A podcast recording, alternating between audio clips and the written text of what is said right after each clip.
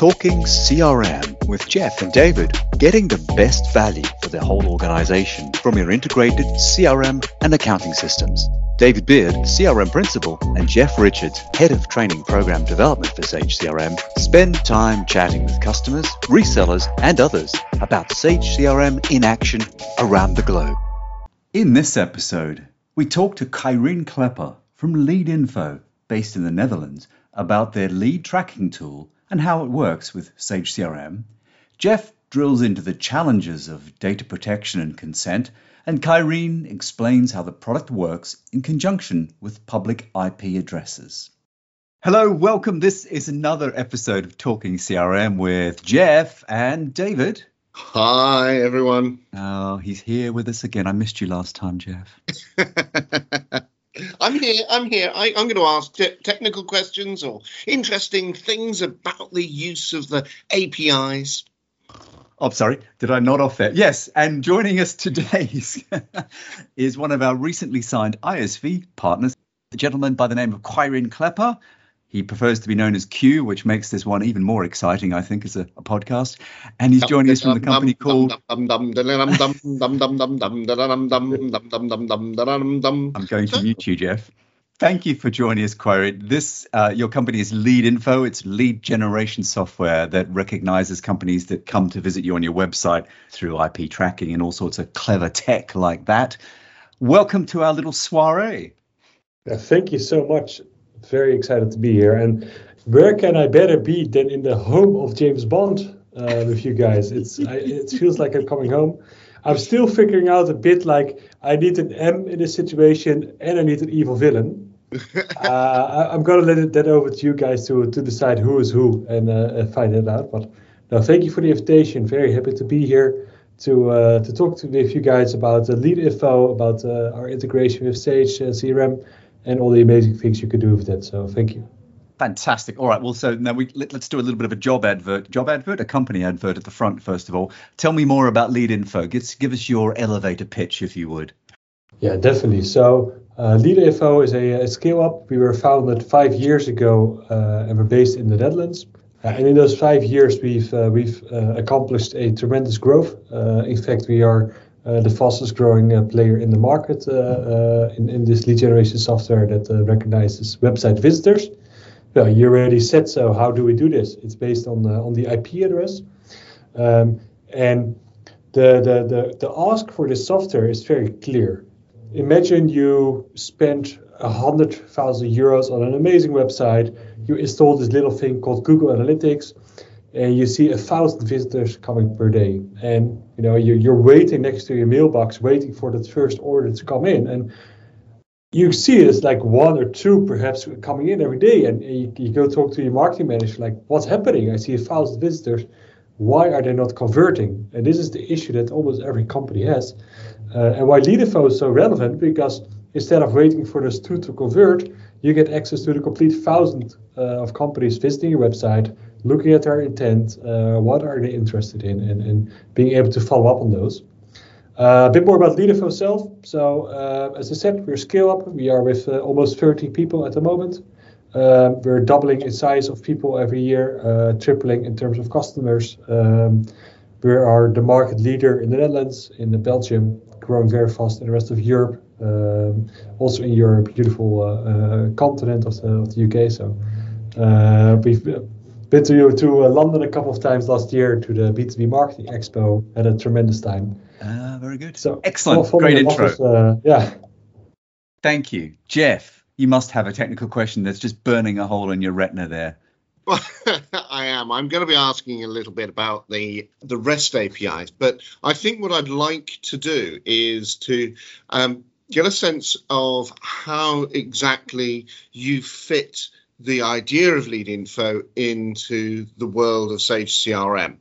And so the the flow of the transaction that gets into the product and the tools that you use to allow the details of, of what's going on in terms of the Leadinfo through into um, the data that sits within inside Sage C R M. So if you could outline that, first of all, we'll then be able to dive into a little bit further um, some of the stuff.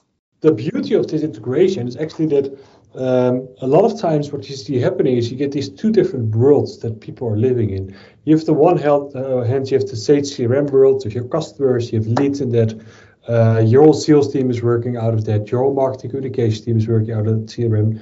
And then people start using a lead generation service such as Leadinfo next to it.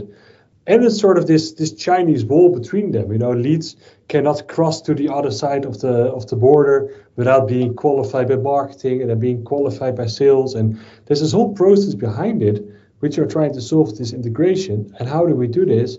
Is being able to cross the bridge directly from Leadinfo to Sage C R M. So we're decreasing the, the, the time to first contact of the lead drastically by being able to set up these rules as, and create a company within Sage C R M directly from Leadinfo. So via REST A P I, we are able to create companies within Sage C R M. We are able to create opportunities to uh, enable a task being uh, being created and assigned to a uh, to a sales rep uh, within Sage C R M. So there's a lot of these automations happening behind the scenes, which are very intuitive to set up, but on the other hand, help your life a lot and help you actually to close more deals without spending a lot more money or hiring a lot more people, just by combining the, the, the power of these two tools. If we think about the data that's flowing, you're deriving information from visitors onto the site. So in my head, some questions about G D P R, things about consent, things about data. How do you ensure that you've got that high level of integrity and trust that the visitor of the site can actually know that um, they've given consent to what they want to happen to their data? Yeah, that is a great question. And it really appeals to, our, or appeals to our heart as well, because G D P R is one of the most important things that we are doing. And that when we founded the company in twenty seventeen, we knew pretty soon that the G D P R was coming in May twenty eighteen. And the first thing we did is we went to the best law firm in the, in the Netherlands, specialized only on the G D P R, and we came there with an open book. We we spe- we, we spoke to the to the most uh, or to the best uh, G D P R lawyer in the Netherlands, and we were an open book. We showed them all algorithms. We showed them how we how do we identify companies, how do we send this information to C R M companies, and we asked them this one thing: is this legal? Can you can you give uh, your input on, on the G D P R standpoint? And he gave us a lot of uh, principles and stepstones to build our whole so- software with. So you can say that our software is built with G D P R by design. So everything that we're doing is already built on, hey, how does this comply with the G D P R? To be quite specific on consent, we fall in the category of, of analytics. So it's not a marketing uh, software, it's an analytics software. Uh, we do not place any cookies on the website. And we are the only player internationally, uh, compared to all the uh, competitors, that has the ability to don't place any cookies. So we don't we work without any cookies, no first party, no third party uh, whatsoever. Building on Jeff's question, but also making it a little more English friendly, what... Not that you're not speaking English, Jeff. I don't mean that. Q, I come to your website and you have a C R M system and you partner with lots of them as well as us. How do you know it's me? What happens? Yeah, that is, of course, the, the, the magic that happens all under the hood. But basically, if you if you would uh, if you would say it to plain English, um, what happens is every uh, computer uh, or, or uh, internet device has an I P address, and it's sort of the phone book of the internet. The I P address, it's it's it's this number you can dial, and if I would know your home phone, I would uh, dial you up and say uh, say hi to you, David. And the same thing is how this works with I P addresses.